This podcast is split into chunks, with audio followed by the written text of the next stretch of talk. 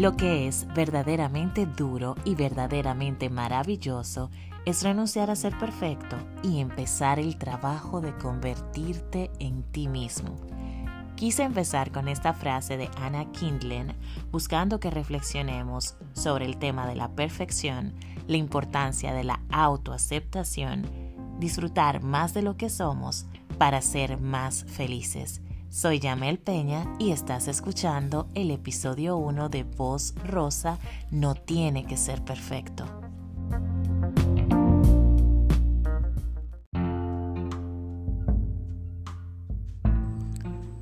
Bienvenidas al episodio 1 de Voz Rosa. Me siento sumamente contenta de estar con ustedes, compartiendo y sobre todo charlando sobre este tema de la perfección en medio de una brisa, de una tormenta, la tormenta Isaías. Voy a mencionar el nombre para que quede en el recuerdo, porque vivimos tiempos muy particulares en medio de la pandemia y ahora en República Dominicana, una tormenta. Volviendo al tema, escogí este en específico porque es uno de los principales motivos por el cual este podcast no se había lanzado antes. Si ustedes me preguntan en qué fecha tenía el logo y el nombre de este proyecto, les puedo responder con total seguridad.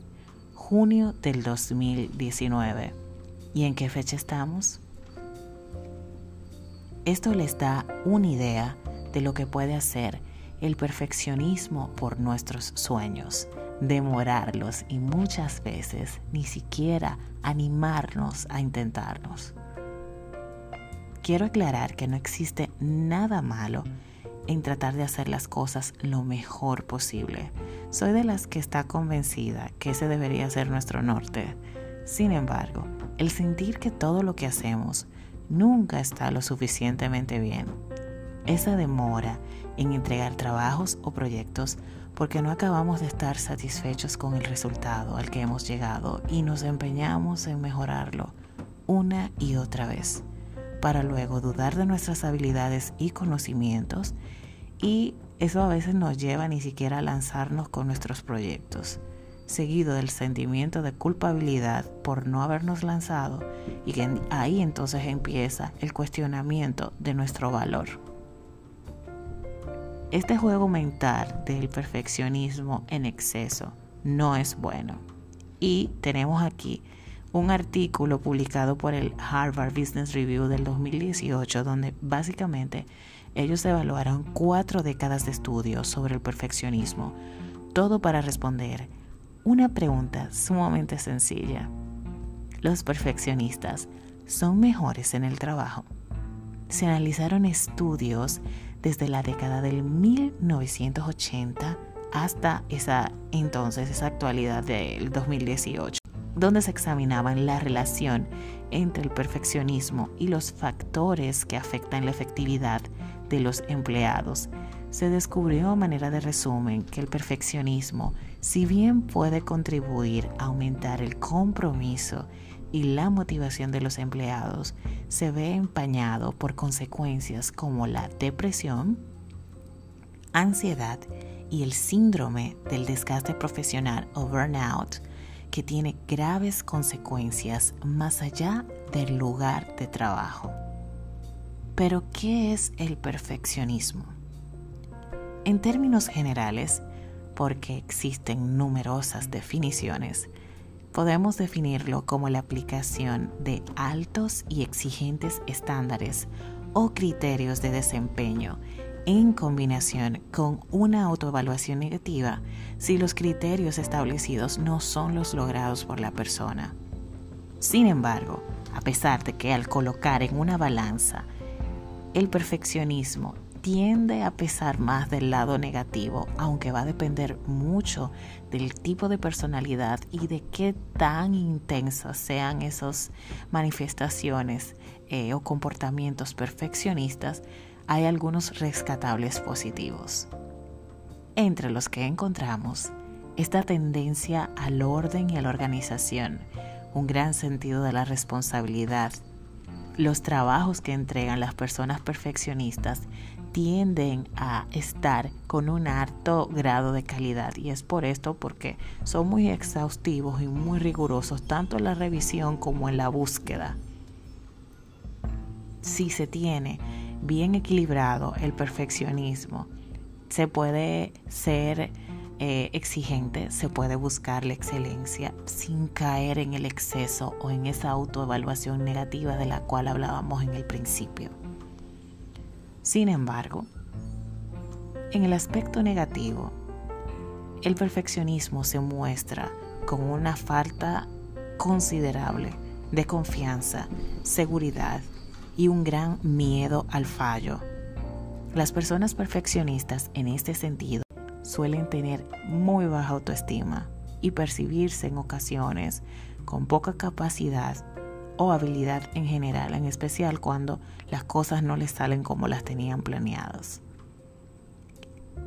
Se desgastan mucho y es porque dedican mucho tiempo en lo que sea que estén haciendo.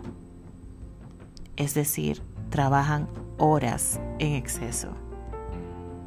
También son muy desconfiados, no solamente consigo mismo, sino también con los demás. No sé si les ha pasado que han estado en algún grupo en la universidad donde hay una persona que quiere estar revisando el aporte de cada compañero o siempre está dudando de dónde sacaron la información y no es que esté mal eso del todo porque sabemos que en la universidad se dan casos y casos pero hay veces que hay personas que son muy exageradas con eso yo se los digo porque fui una de ellas y me salió bastante caro muchas horas de sueño, mucho desgaste y mucho cansancio.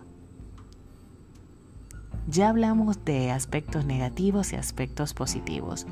Si soy perfeccionista, ¿qué pasa? ¿Cómo puedo mejorar? Lo primero es aprender a aceptarte a ti mismo, quererte, respetarte, porque nadie es perfecto aunque suene cliché. Luego reconocer que eres perfeccionista. Ese es el principio de la solución, aprender a identificar y reconocer que tienes un problema que te está generando consecuencias. También tenemos que aprender a ser un poco realistas en nuestros planteamientos. Cuando algo cumplió con los estándares que pueden ser considerados como buenos, excelentes, y cuando ya estamos cayendo en una exageración. Si se te hace difícil identificar o controlar este tipo de comportamiento, te invito a que busques ayuda. Buscar ayuda no es estar loco.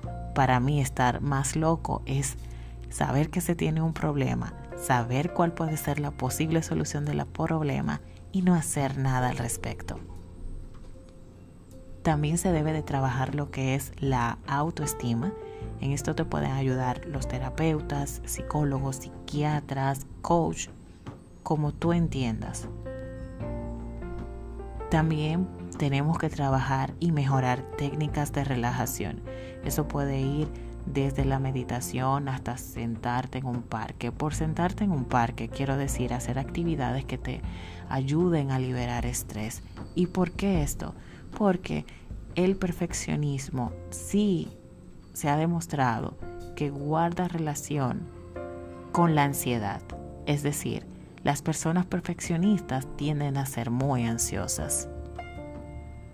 También hay que reconocer el derecho a equivocarse.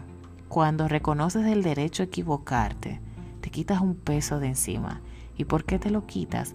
Porque te das un poco el permiso de si te equivocas en algún momento y no es que vas a andar tropezándote con cada piedra que te encuentras en el camino, pero si lo haces, saber que errar es de humanos.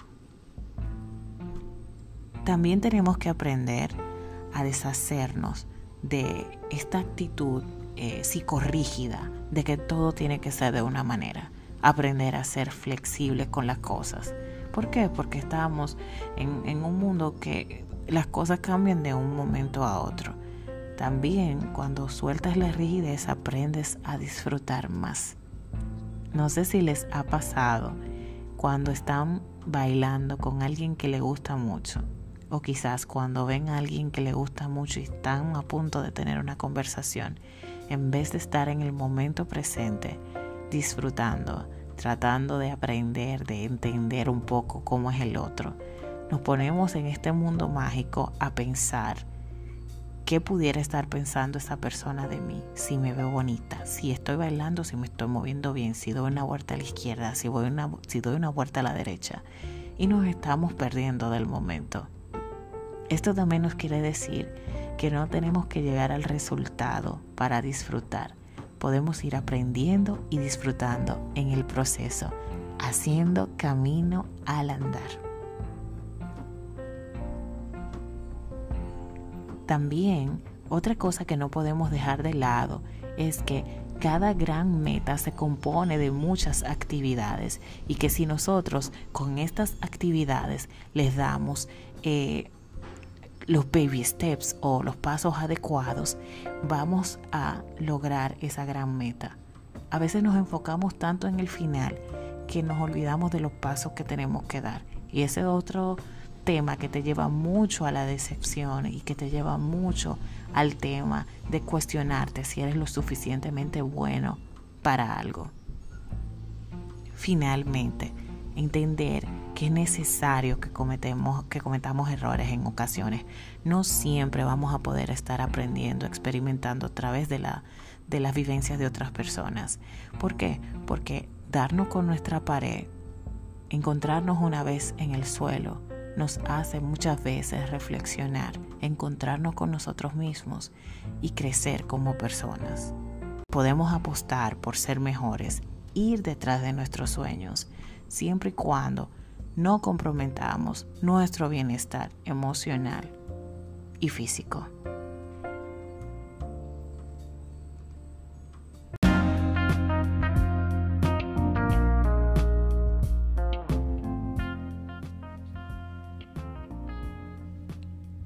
Escuchaste el episodio 1 de Post Rosa, no tiene que ser perfecto.